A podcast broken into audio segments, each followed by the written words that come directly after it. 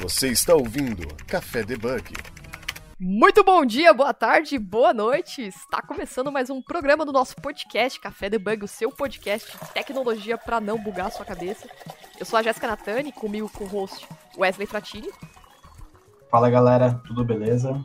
Bom, e para você que está nos escutando o podcast, não esqueça de dar uma avaliação da gente, do nosso podcast lá no iTunes.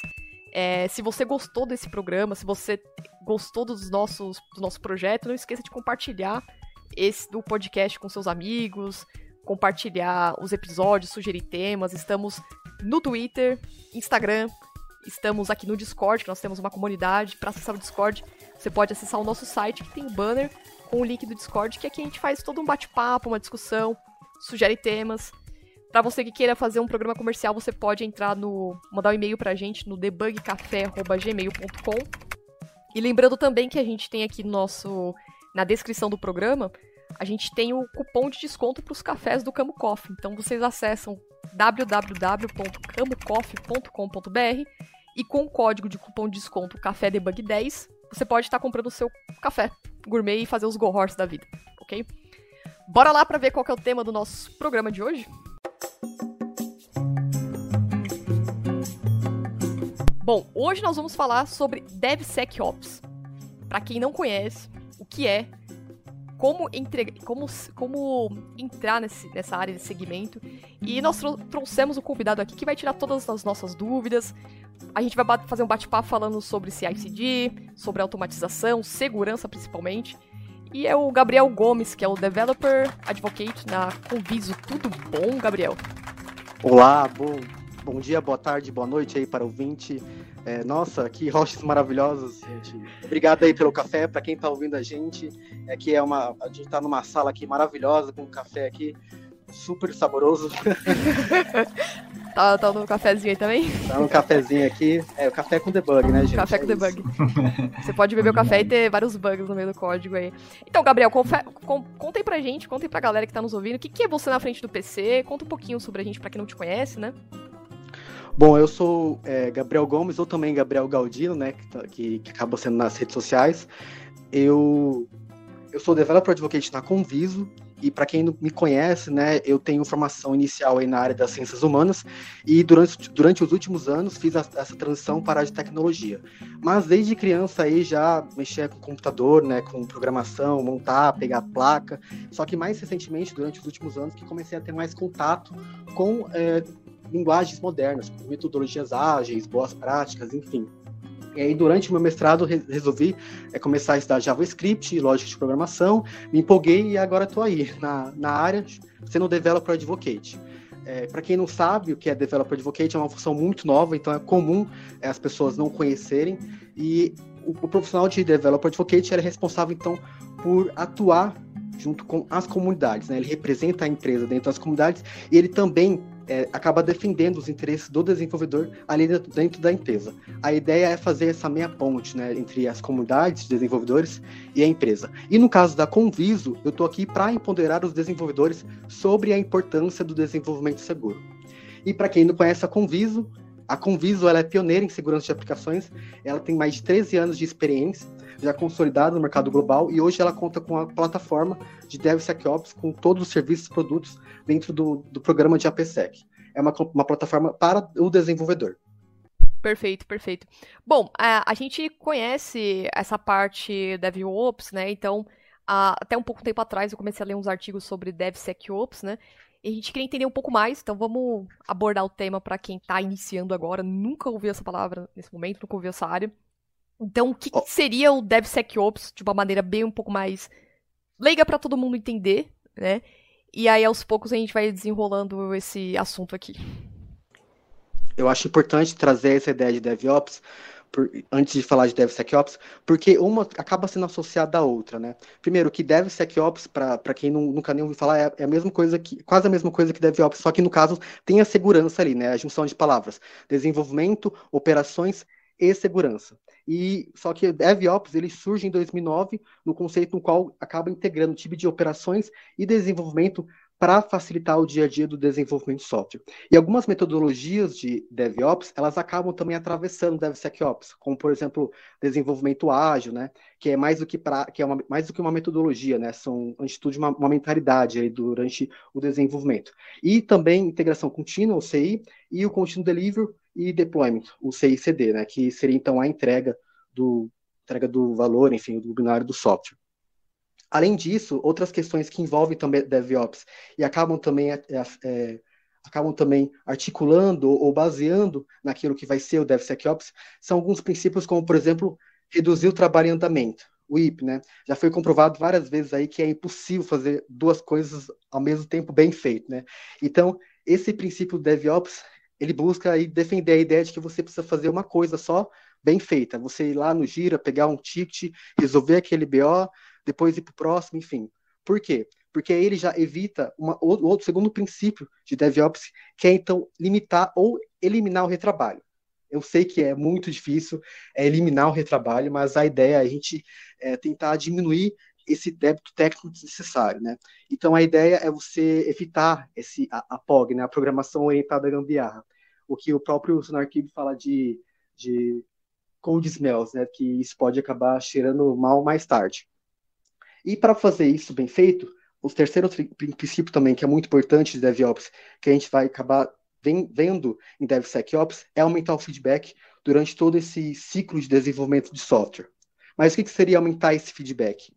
A ideia é ir além desse feedback, feedback de dailies e cerimônias. Esse feedback aqui está mais relacionado à, à utilização de ferramentas durante todo o processo, todas as etapas de desenvolvimento você está lá no IDE, está desenvolvendo, já faz um, já faz um scan ali, já pega o feedback e depois quando você comita o código ali no Bitbucket, no GitLab, aí isso você também já faz, já passa uma outra ferramenta e nesse processo, cada pedacinho dessas etapas, você vai recebendo feedback e vai melhorando também o seu código. Então, é, nesse sentido, a segurança também exige esse aumento de feedback durante todas as suas etapas. E também outro, outro ponto muito importante de DevOps, que acaba também, é, que é muito importante aí dentro de DevSecOps, são os pilares de comunicação. Né? A gente está falando de três times, desenvolvimento, operações e segurança. A comunicação entre esses três times é essencial. E dentro da comunicação, que envolve também a integração entre esses times, tem a colaboração. Né? Esses times precisam colaborar com, com esse bem maior, né? que é desenvolver um software seguro, de qualidade e rápido. E o terceiro pilar seria a automação, né? automatizar esse processo. Então a gente percebe aí, tem tanto na, do DevOps quanto do DevSecOps, que essa, essa, essa Zenit, essa filosofia, né, essa abordagem de desenvolvimento, ela é muito mais cultura do que ferramenta, né? Se você vê que tem comunicação, colaboração, e depois a gente vem a ferramenta. Então, a, a, gente fala aí de, de DevOps, e por que surgiu o DevSecOps? Como eu falei, DevOps ele foca mais desenvolvimento e operações. A segurança ela acaba ficando um pouco ainda é, não, não tendo tanto protagonismo e prioridade quanto esses dois times. E a gente vem, é, vem reparando aí que o mundo né, tem se tornado cada vez mais agressivo em termos de ameaças digitais. É, de acordo aí com estatísticas da web, a cada 39 segundos ocorre uma atividade hacker no mundo. E a gente, bom, nesse momento a gente está presenciando aí é, os casos de algumas empresas brasileiras que por enquanto ainda não tem, é, não tem nenhuma notícia que confirme ataque hacker, mas todos, uh, todas as informações que têm vindo à mídia têm dado indício para isso, né? Não sei se vocês estão sabendo desses casos, sim, dessas sim. empresas. É interessante essa parte de segurança, né? Porque até eu mesmo, no, uhum. no site aqui do, que a gente estava fazendo do café, né? A gente, um amigo meu encontrou uma vulnerabilidade em um container, né? Então, isso me fez ter um gap, um insight. Falei, putz, então é possível um container no Docker da minha aplicação sofrer um ataque, alguém pegar alguma informação sobre, seja uma variável de ambiente, né, se não estiver bem encapsulada. E eu não tinha passado isso pela minha cabeça. Cara, então é possível alguém hackear aquele container, ter acesso àquelas informações ou até mesmo derrubar minha aplicação, né? Sim, é, a vulnerabilidade ela pode encontrar em qualquer, qualquer espaço ali dentro do, do seu código. Então, é, a gente vai ver ali depois, quando a gente analisa mais o ciclo assim de forma macro, a gente percebe como a segurança ela precisa permear todos os processos, porque hoje em dia, como eu falei, é, tem se tornado cada vez mais comum essas ameaças e esses ataques. Só para ter também uma ideia, né, hoje estava lendo uma notícia aí que o Brasil, ano passado, entrou como o quinto país do mundo com maiores ataques Né? Então a gente vê que nosso contexto aqui também acaba, é, acaba exigindo um pouco maior de, de preocupação da segurança, né, priorização da segurança para a pessoa dev brasileira, né? Eu não sei se isso também tem alguma relação com a própria educação aqui, é, no sentido de formação de desenvolvedor, enfim. Uhum. E hoje, o mínimo possível é você ter um, um HTTPS ao invés de um HTTP, né? Então, tipo, é o mínimo ali para já conseguir alguma coisa, né?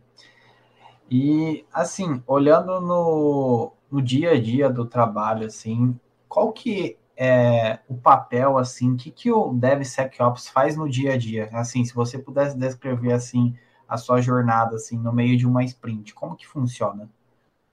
Bom, assim, é, acho que é um, tem alguns esclarecimentos importantes.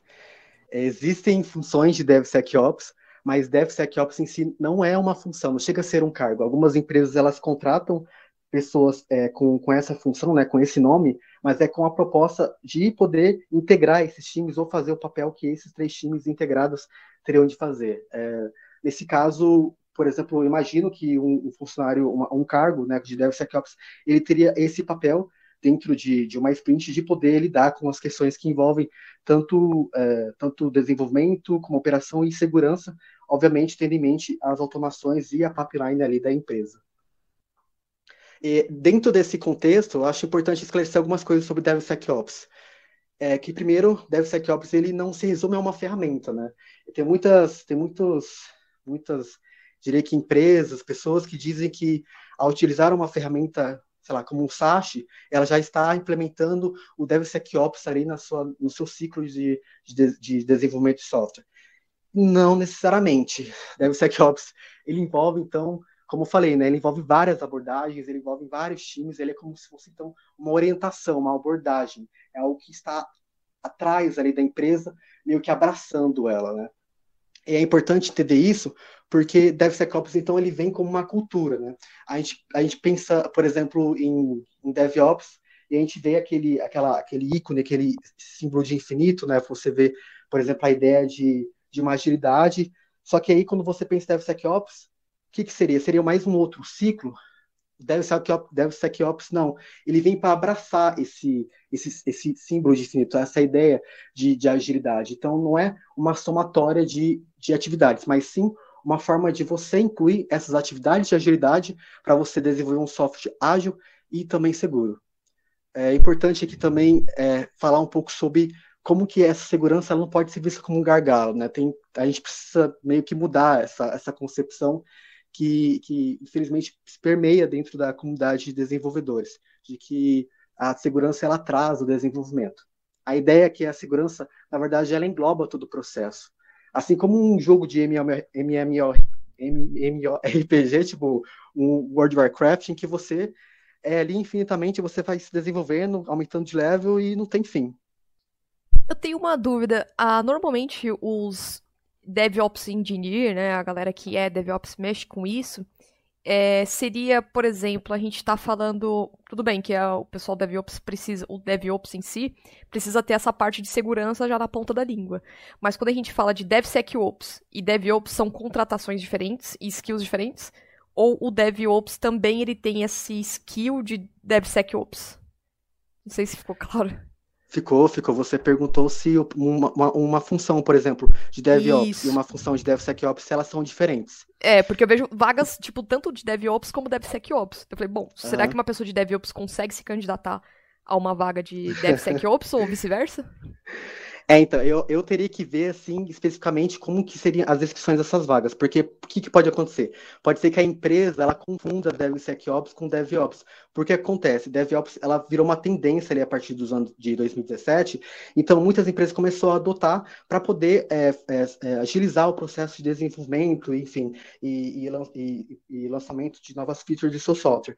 E aí acontece, DevSecOps agora também tem se tornado uma tendência por conta dessa demanda de segurança, então pode ser que algumas empresas, enfim, pessoas de contratação confundam é, os termos. Mas se a gente for pensar dentro do conceito DevOps, DevSecOps, são, são, são atuações distintas, porque quem é de DevOps pensa mais na, na parte de operação e desenvolvimento. O DevSecOps, ele precisa entender a segurança, e a segurança, ela é muito complexa. Às vezes, você pensa em segurança só na operação, ela ainda não é o suficiente, né? Você está ouvindo Café Debug. Perfeito. É, uma... você, tem uma, você tem uma pergunta para fazer, Wesley? Não, acho que pode ir, ir na sequência e eu falo na sequência. É, porque eu acho que eu ia voltar agora um ponto aqui sobre a abordagem de segurança e entender um uhum. pouco melhor e explicar para as pessoas que estão nos ouvindo sobre esse ponto de shift left, né? Perfeito. Shift, essa abordagem no, no DevSecOps. Não sei se as pessoas que já leram algum artigo na internet chega, se depararam com essa palavra, né? Shift left, ouviram em alguma, algum cargo, alguma vaga, né? Então, se puder esclarecer um pouco para as pessoas, né? Ótimo, acho importante falar sobre shift left, principalmente porque é uma abordagem aí que ela acaba também é, é, influenciando muito em todo o processo. É, bom, a gente já tem em mente aí os princípios, os pilares, como que funciona aí é, o DevOps dentro do DevSecOps. Então, o que, que seria esse shift em security left? Para a gente entendê-lo, a gente precisa então conhecer o ciclo de vida de, um, de uma aplicação de forma tradicional. Nesse modelo tradicional, a gente vai preocupar, geralmente, né, a gente se preocupa com segurança só no final, e olha lá. E isso acaba se tornando prejudicial porque os riscos vão, vão, se, vão se acumulando, e aí depois vai ser muito mais custoso para a empresa ter que corrigir ela no final. Então, a ideia de shift, de, de shift, shift left, ou shift security left, é trazer a, a, a segurança para a esquerda, né? É você, então, corrigir tudo que for possível antes, dentro, antes da, mais, mais próximo, mais no início, é, mais para a esquerda da pipeline, mais no início né, da, da, da esteira de desenvolvimento. Então, é, acho interessante também iniciar que esse, esse movimento ele vai, ele vai, ele vai arrastar essas práticas, então, essas práticas de análise proativas de vulnerabilidade e correções para a esquerda, e, e, nesse sentido a gente também precisa entender um pouco sobre a pipeline da empresa. É, não sei se todos os desenvolvedores tem esse, esse, esse conhecimento da, de como funciona a pipeline da sua empresa, mas é importante que ele tenha, comece a ter essa noção, porque a partir disso ele vai conseguir ampliar suas habilidades ali como, como deve, né? Então, por exemplo, se você começa então a, a, a conhecer a sua, a sua pipeline e entender como funciona esse ciclo, é, é a partir desse momento ele vai poder entender, por exemplo, que antes mesmo de desenvolver, dele ali codar, ir lá na, lá na ali no ambiente de ideia, ele pode, antes disso, pensar no planejamento, no planejamento do software, fazer então a, a modelagem de ameaça, levantar os requisitos de segurança, para que quando ele for desenvolver, ele já consiga então ter essas noções de, por exemplo, quais são os requisitos necessários, o que, que, que é preciso ali para poder desenvolver de acordo com as funcionalidades né, que o software vai que o software vai, vai, vai, vai ser desenvolvido. Então, é desse sentido também, Shift Left acaba, acaba abordando uma, uma ponte, uma, um ponto muito, muito essencial, que é a questão da educação, né, da, do, de, do desenvolvedor entender essa realidade de segurança, entender, por exemplo, como que constrói um código seguro pensando nesses requisitos.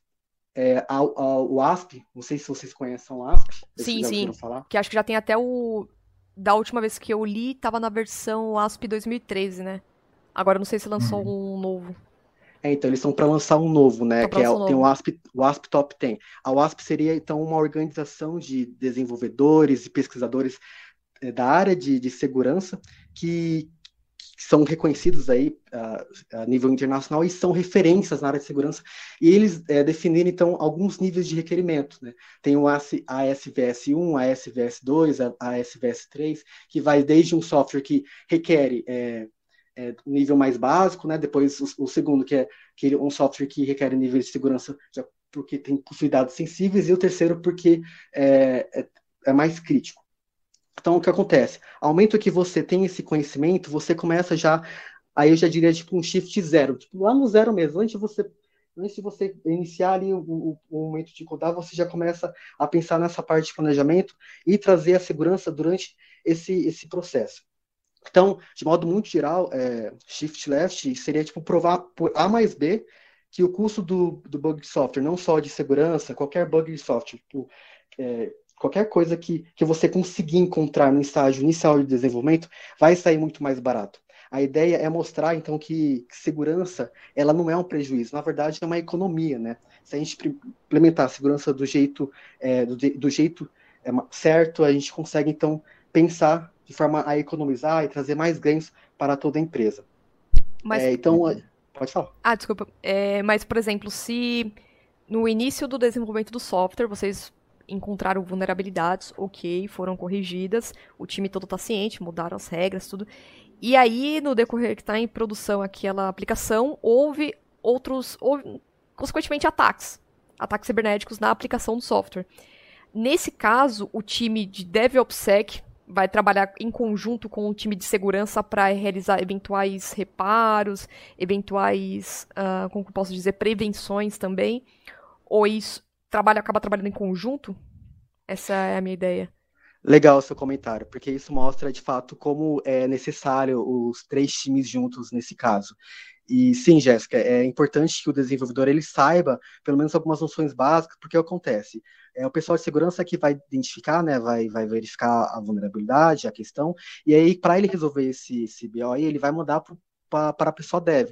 E aí essa pessoa, ela vai ter que resolver esse código, ela vai ter que arrumar esse código. E para arrumar um código vulnerável, ela precisa ter no, essas noções de segurança.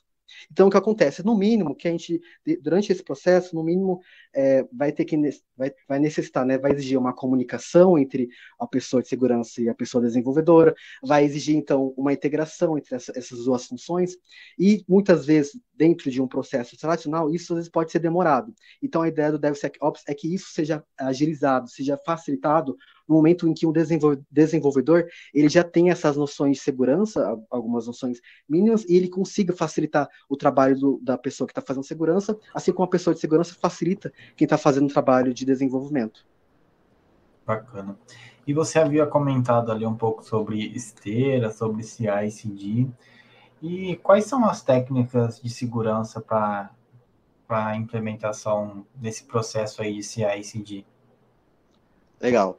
É, eu acho importante aí quando a gente fala de, de, de esteira, né, quando a gente fala de CI/CD, a gente pensa segurança, como que a gente vai implementar a segurança durante esse processo de automação que, que DevOps acaba demandando, né? Como que, que, que seria DevSecOps dentro desse processo?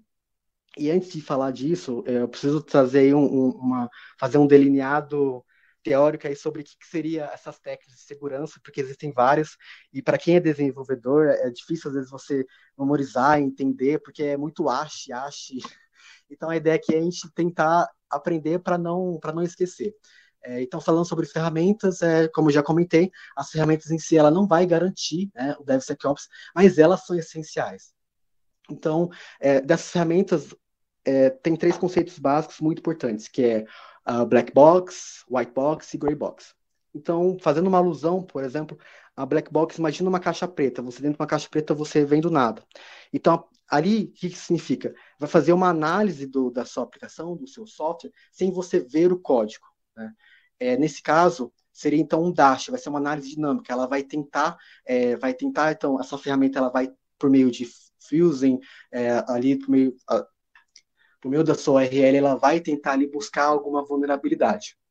E aí a gente tem o white box, imagina uma, uma caixa ali é, clara, né? Você está vendo tudo. Então, essa ferramenta, ela vai analisar o seu código. Então, aí seria o SASH, né? Com ele, ele vai é, ele, então, ele vai fazer uma análise estática, vai olhar, vai olhar o código customizado, e aí vai, vai, tra vai, vai trazer para a gente um scan proativo, né, sem precisar rodar a aplicação. E temos entre o SASH e o Dash, o Yash, que é o Grey Box, que é uma, é uma junção, né, uma, é uma estratégia ferramental de você tentar unir essas duas ferramentas ah, para buscar também é, vulnerabilidades, só que de forma mais reativa. E eu falo desses três conceitos, mas Existem outras ferramentas que acabam não, não, não, não, é, não sendo tratadas diretamente é, por esses conceitos, mas é, são uhum. essenciais, né, que é o, o, o, Software Composition Analysis, né, análise de composição de software, o SA, que ele, ele é um dos mais, eu acredito que ele tem, tem se tornado um dos mais importantes aí, porque com ele você vai analisar as bibliotecas e dependências do código de terceiro que tem na sua aplicação. Então, se você tem ali um código open source aí na sua aplicação, essa ferramenta ela vai lá atrás, vai ver se tem vulnerabilidade, se está desatualizada. Só para terem uma noção, é, o pessoal da OASP aí fez uma pesquisa que quase 100% das aplicações de hoje inclui alguma ferramenta open source. Então, alguma existe alguma biblioteca ou uma dependência dentro dela, por mais que seja no Python, import ou, ou request, você está importando aí uma biblioteca que não sabe quem escreveu. E dentro dessas aplicações que contam com, com esses códigos abertos, é, essas dependências, elas 60% possuem alguma vulnerabilidade. E o problema é tão grande que, que utilizar bibliotecas, é, bibliotecas com vulnerabilidades conhecidas é, está dentro aí do OSP Top 10 e tem uma, tem uma tendência aí de que isso vai surgir, vai se tornar ainda mais comum. Né? O, as pessoas mal, mal intencionadas, elas não estão indo diretamente atacar o software, elas estão indo já mais para o elo mais fraco, ela está indo para o ponto fraco do, do software. E além, tá, a gente falou aqui de SA, Dash, Yashi, Sashi, e também tem o Pentest, né, o Penetration Test. Com ele, ele, ele também ele, ele é uma, uma. No caso, ele não é uma ferramenta, ele já é uma, uma, uma Tá, eu não sei se eu poderia dizer que ele é uma ferramenta. É uma pessoa que faz aí. Um processo. Análise... É, um processo. É um processo. É um processo. A pessoa vai fazer uma, uma análise aí manual, ele vai ter aquela visão de hacker, né? Ele vai, ele vai tentar, ele vai tentar invadir seu software, obviamente no ambiente ali é, é, apropriado para isso. Ele vai assinar um termo aí também de confidencialidade, enfim, um termo também específico para fazer isso. E a ideia é ele buscar a vulnerabilidade dentro, dentro do seu software. E quem faz isso é o, o pentester, né? E esse, essa atividade ela está mais relacionada já na, na consultoria, né? Ela já não entra tanto assim diretamente na pipeline. São vários processos, Bacana. ferramentas, né? Bem legal isso. Eu, eu acho a, a ideia do desenvolvedor ter essa noção de DevOps, ter, ter essa clareza para poder também se virar, mas acho importante o papel do DevOps trabalhando em conjunto com desenvolvedores, analistas, porque é muita coisa se for pensar, né, que o desenvolvedor deveria estar tomando conta. então a gente, tipo, o papel do DevOps é tão principal quanto o do desenvolvedor, né? E ainda mais manter essa parte de segurança, que é um detalhe a mais que você precisa se preocupar também. Né? Com certeza. Um outro ponto aí também, você comentou em relação ao pentest, né? É, o pentest, então, serviria para você achar essas vulnerabilidades em qualquer tipo de, de aplicação, seja web, seja mobile, seja desktop. Ele, ele é o único ali que, não o único, mas ele é o principal que conseguiria achar essas vulnerabilidades? Não necessariamente, ele vai encontrar essa, essa vulnerabilidade, né, se houver, mas aí, por exemplo, o analista de segurança ele também consegue fazer isso, né? É, inclusive também o desenvolvedor, se ele tiver noções de código, ele pode olhar no código ali e reconhecer algumas questões ali, como erros básicos, como é, não utilizar uma, uma query parametrizada, concatenar string na query, receber um parâmetro e não validar, enfim, é, existe vários, vários níveis né, de segurança e várias tanto ferramentas quanto pessoas ali que têm maturidade para poder lidar com essas questões. E eu trouxe aqui um pouco sobre essas ferramentas e eu acabei não colocando ela aqui na, na, na pipeline. Né? Ah, né? vamos, então... colocar na, vamos colocar aqui vamos na. Colocar... Isso. Porque aí quem está ouvindo okay. pode estar tá acompanhando e anotando, porque tem bastante ferramentas de para encontrar vulnerabilidades. Isso. Eu não conheço Isso, tantas. Tem... Mas se quiser fazer um checklist aqui pra gente falar para as pessoas também. Ótimo, acho importante. É, vamos lá, então pensa aí num, num, num, mapa, a gente tem uma, uma primeira, um primeiro momento que é o, o Continuous Integration, né, o CI, e aí a gente tem um momento de, de antes de comitar, né, o pré-commit. Ali então você, é, ali você tem momentos de linters com regras de segurança na IDE e também requisitos como to do na IDE. Então a ideia é que você fazer é, fazer antes de tudo aquele, levantar aqueles requisitos né, de segurança para você poder depois ver como que você vai codificar de, de, determinadas funcionalidades e a partir disso você depois de você fazer o a, a, você codar, você vai e verifica, né? Acho que um ponto muito importante de DevSecOps é a divisão das verificações. Né? A gente vai falar nessas etapas e cada etapa ela precisa depois de ser verificada.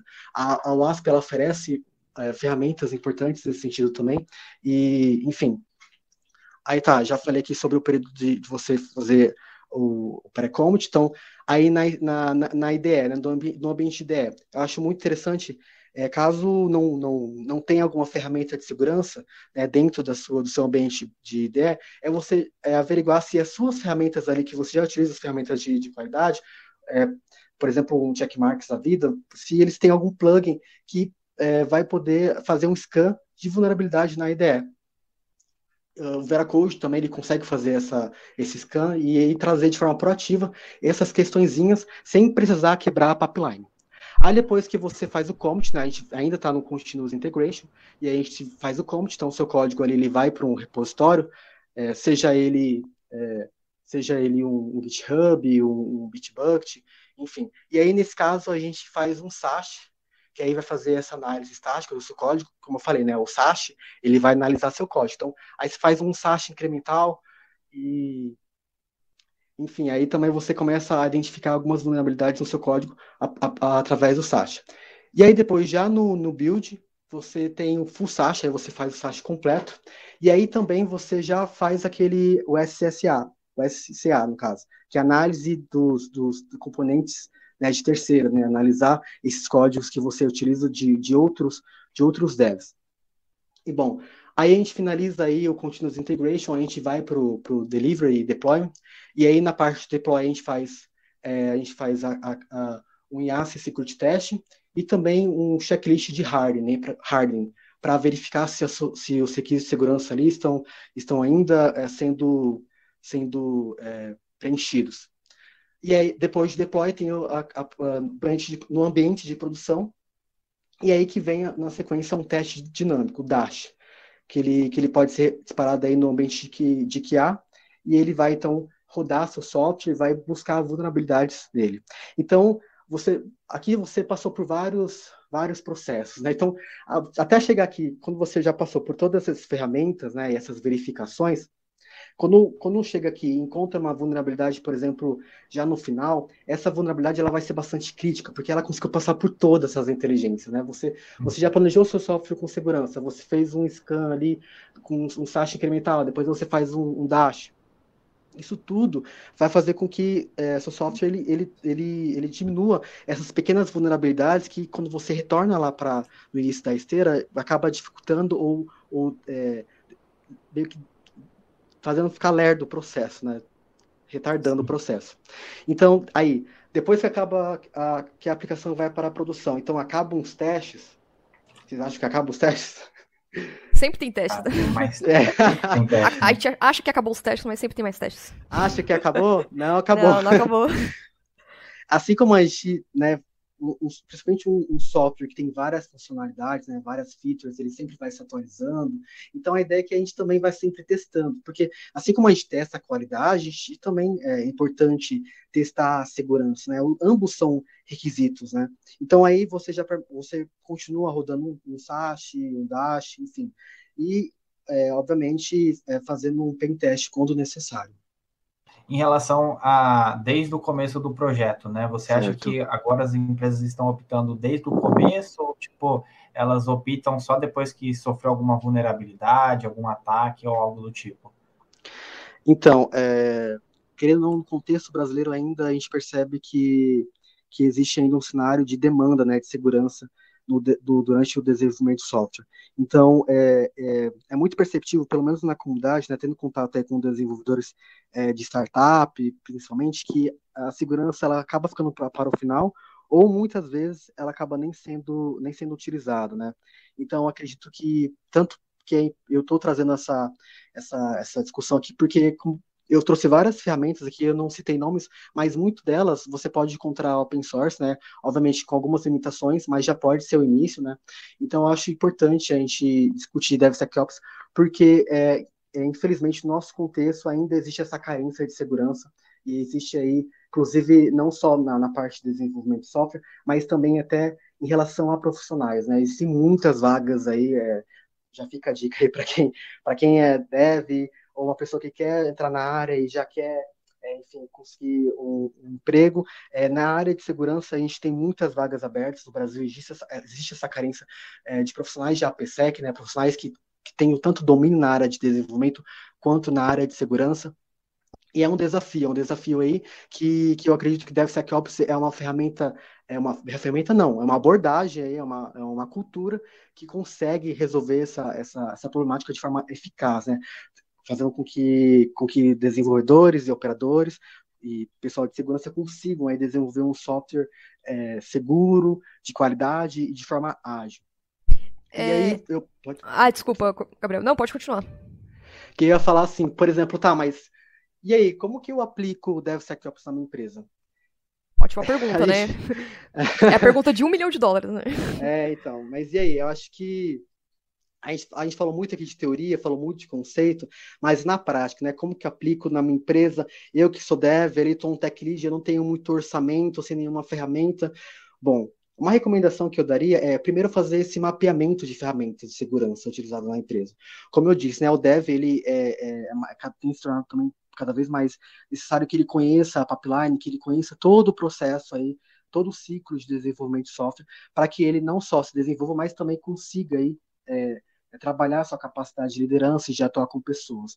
Mas, enfim, a questão aqui é você mapear as ferramentas de segurança, e aí seja ela ferramenta de CI, repositório de código, a ferramenta de comunicação, tipo Slack, GitHub, enfim. Por quê? Não adianta você chegar com um monte de ferramentas novas para um time né, de, de devs implementarem. A ideia é que você vá utilizando aquilo que você já tem. Às vezes, alguma ferramenta que você já utiliza já possui algum plugin ali que você consiga fazer um scan, é, um scan proativo de, para vulnerabilidades, enfim. A ideia é ir aos poucos. E isso indica que, no início, é, é importante utilizar as ferramentas que já são utilizadas no ambiente de desenvolvimento e aí aos poucos você vai incluindo outras, né? Até porque, como eu falei, você não precisa é, de ferramentas. Para você implementar DevSecOps, você não precisa exclusivamente de ferramentas. Existem todo um processo, existe essa cultura, essa conscientização, que, que, inclusive também acho muito importante aqui abordar, que é o Security Champion. Não sei se vocês já ouviram falar. Security Champion. Security Champion, não. Na verdade, para mim, uma... algo novo. Você já ouviu falar, Wesley? Essa é bem nova pra mim. É. É que acho que é, é muito mais na, na bolha do des, dos DevOps, né não? Pode ser, pode, pode ser. ser. Pode ser, Então, dentro dessa abordagem aí de DevSecOps, existe essa proposta de descentralizar a segurança. Então, aí entrariam os Security Champions, que, de fato, não, não é um, um termo muito conhecido, mas é algo é uma estratégia de dentro do DevSecOps que tem trazido bem bons resultados. Né? O que, que significa Security Champions? Para poder, poder a gente entendê-lo, é, é, importante aí é, dar um pouco de caracterização do cenário, de como que, como que é um ambiente de desenvolvimento.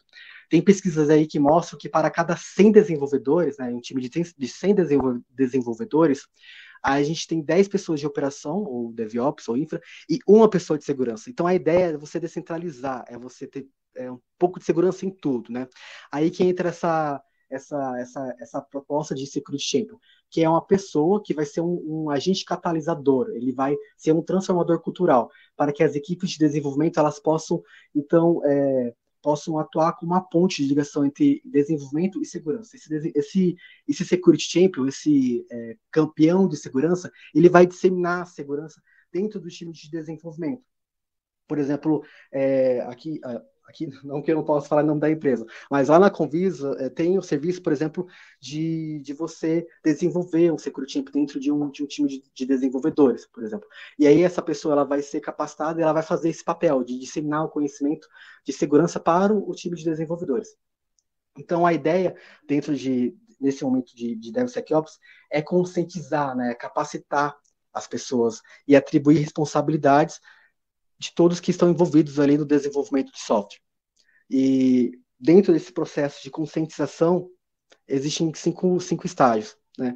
Eu, eu falo bastante, falei bastante de ferramentas, mas agora falando um pouco de cultura, de mudança né, de hábito, acredito que, que, que, que muitos aqui vão, vão se identificar durante esse processo de mudança né, de, de cultura, mudança, mudança de hábito, que envolve cinco estágios. Que o primeiro deles é a conscientização. Né?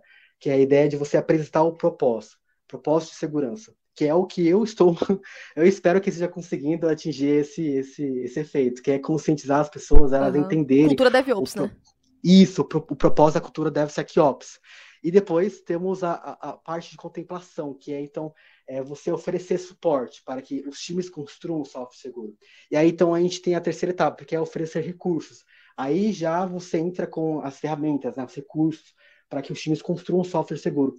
E aí, como falo, recursos não é só ferramenta, é também conteúdo, curso, livros, enfim. E na quarta, na quarta fase, que é a habilidade, que é você colocar em prática as técnicas para construir um software seguro, porque você precisa praticar também e aprender.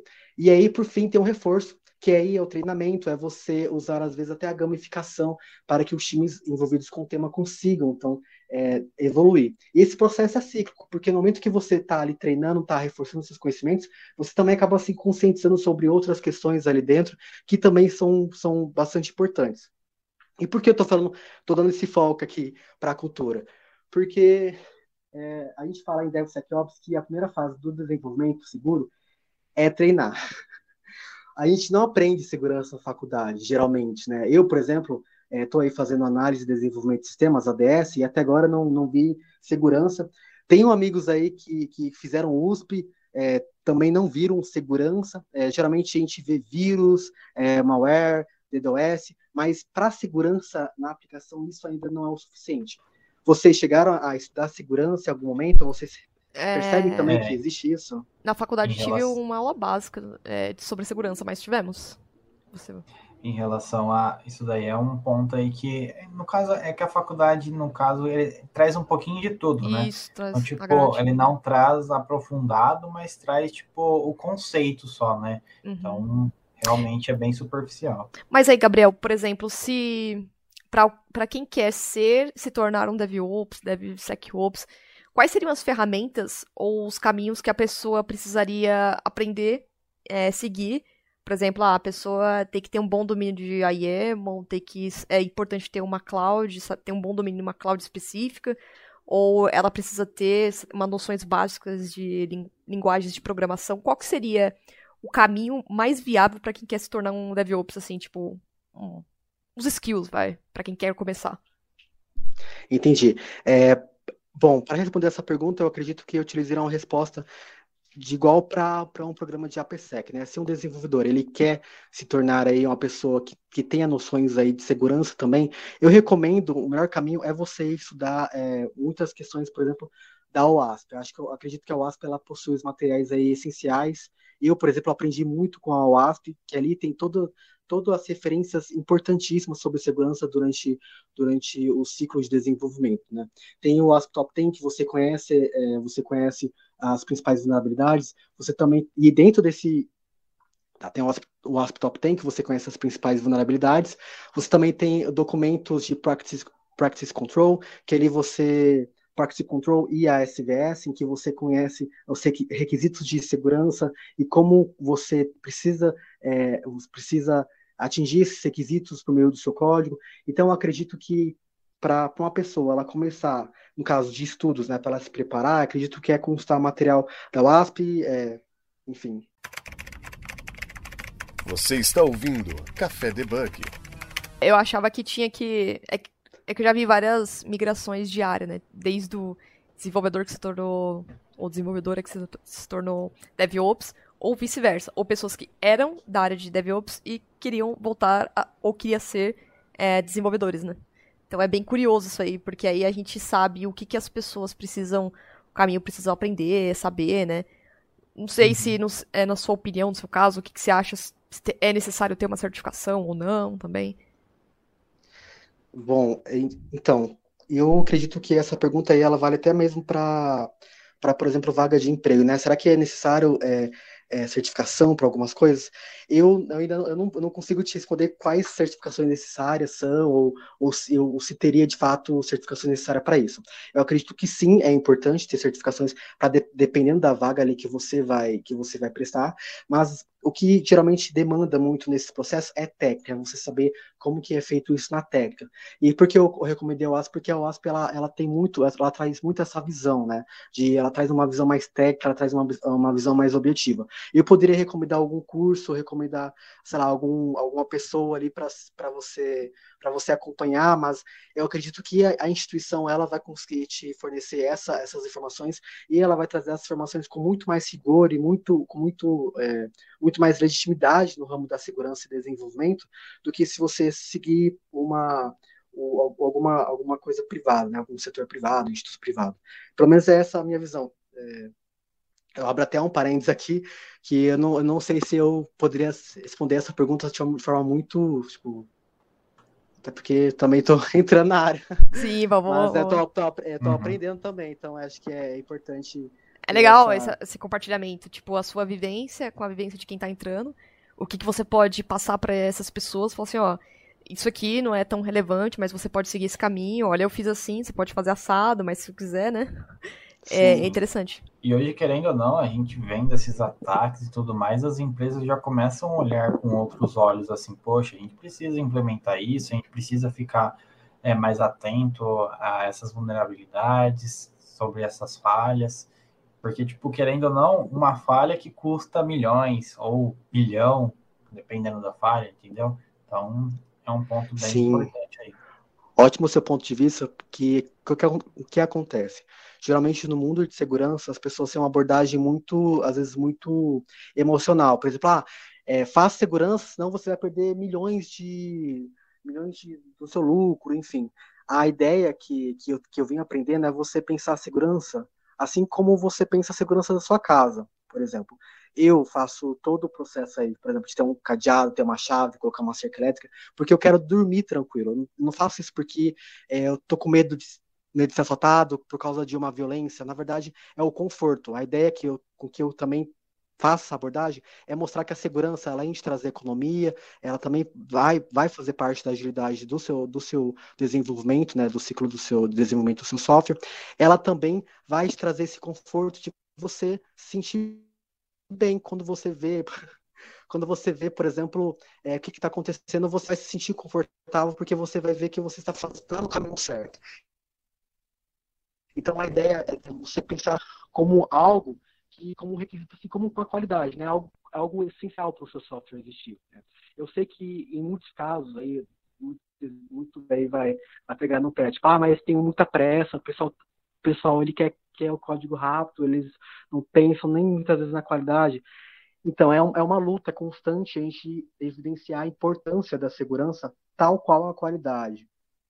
E, e, a, e, aí, muitas vezes, infelizmente, né, em muitos casos, muitas empresas e, e, desenvolvedores, pessoas desenvolvedoras, acabam tendo essa consciência quando acontece um ataque e aí já é tarde demais. Perfeito. Gabriel, a gente está chegando no final do nosso programa e eu gostaria de. É, gostaria de pedir para você é, sobre o que, que, nós não falamos que você gostaria de mencionar e algumas dicas. É, algumas dicas que você pode compartilhar com as pessoas também e é o momento do jabá, né? É, momento de, do jabá, que você pode divulgar algum projeto, alguma ideia, alguma coisa que você tá lançando, falando assim, ó, pras pessoas, ó, tô fazendo isso. É o momento da divulgação que a gente fala. então, fique à vontade para falar nesse espaço, se a gente Perfeito. não pontuou alguma coisa que você acha que seja importante. Perfeito. Bom, uh, acho uma, tem uma questão muito importante que, que acho é, interessante aqui falar, é porque o desenvolvedor agora ele pode estar tá perguntando, ah, agora, além de, de, ser responsável pela, pelo desenvolvimento da aplicação, eu vou ter que ficar responsável pela segurança também? É, eu acredito assim que o ideal, né, sobre tudo que eu falei, é trazer essa, essa conscientização, né, essa importância da cultura DevSecOps para você fazer um, um software seguro. Então, é pensar é, em quais, quais ferramentas que você já utiliza que você consiga trazer segurança no processo. E aos poucos você, você aderindo né, a outras ferramentas, enfim, é, outras práticas. Porque a ideia é que não ingesse o processo. Em nenhum momento aqui eu quero, eu quero assustar alguém fazendo várias técnicas e várias atividades a mais. Eu acredito que a ideia é, é, é você ir percebendo a necessidade aos poucos e você, é, você usando essas técnicas, essas práticas no seu cotidiano, né? Então, falando aí sobre sobre algumas dicas, né, algumas referências, porque eu, eu ainda estou aprendendo, como eu disse, é, é, DevSecOps é teste contínuo e é aprendizado contínuo também. Então tem um livro que é mais sobre DevOps que se chama Projeto Fênix, um romance sobre TI, e DevOps sobre ajudar o seu negócio a vencer.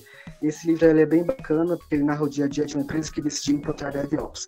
Então, é para você que ainda está conhecendo DevOps e quer entender mais sobre pilares, sobre desenvolvimento ágil, esse livro ele vai te ajudar. E também tem o manual do DevOps, como obter agilidade, confiabilidade e segurança nas organizações tecnológicas.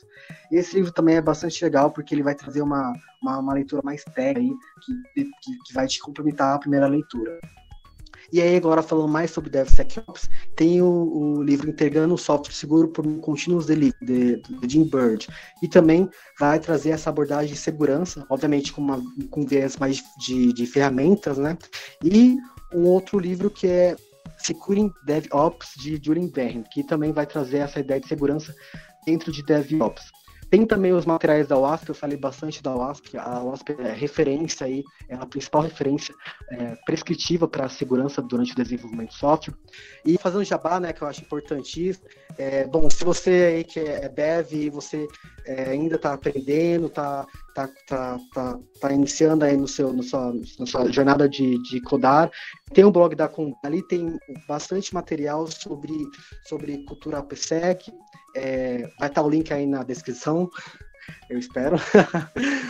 Sim, sim. Além do blog, além da Conviso, a gente está crescendo muito. A gente tem muitas vagas da Conviso também. Tem vaga para desenvolvedor, tem vaga para pessoa de segurança, tem vaga para people hacking, para recrutadora, recrutador, tem vaga para todo mundo. Então, é, posso colocar também o link ali para vocês acessarem. E fazendo jabá aqui do meu lado, tem, tem uma, a Conviso Platform, né? Eu falei sobre DevSecOps, né? Todas essas ferramentas, todos esses processos, essa cultura. Com a Conviso, com a Conviso Platform, você consegue, então, reunir uma única plataforma serviços e produtos, né? Que permite, então, que o dev, é, a pessoa de segurança, consiga gerenciar suas vulnerabilidades, realizar integrações, automações, tudo com dentro da plataforma, né, e também com ferramentas externas, mantendo então e criando playbooks, checklists, verificações de segurança e permitindo também uma continuidade das suas atividades e, da, e de suas equipes. É, é, é um grande guarda-chuva aí que, que, que, acaba é, contemplando todo, tudo isso que eu falei.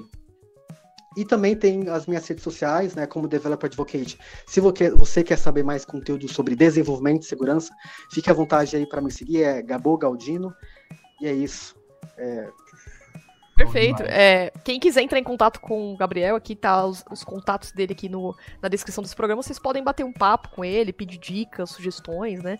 E até mesmo, sei lá, é, trocar uma ideia, né? Sobre compartilhar experiências.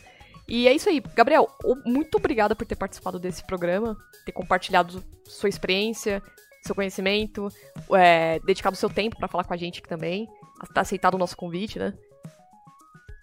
Eu que agradeço aí pela oportunidade, reforço, né, o, o, a oportunidade de poder discutir sobre DevSecOps, de a gente é, falar sobre um, um pouquinho, um iníciozinho, assim, sobre essa, essa cultura de desenvolvimento, que acredito que é tendência e que muitos aí vão se interessar pra, por aprender mais. Perfeito.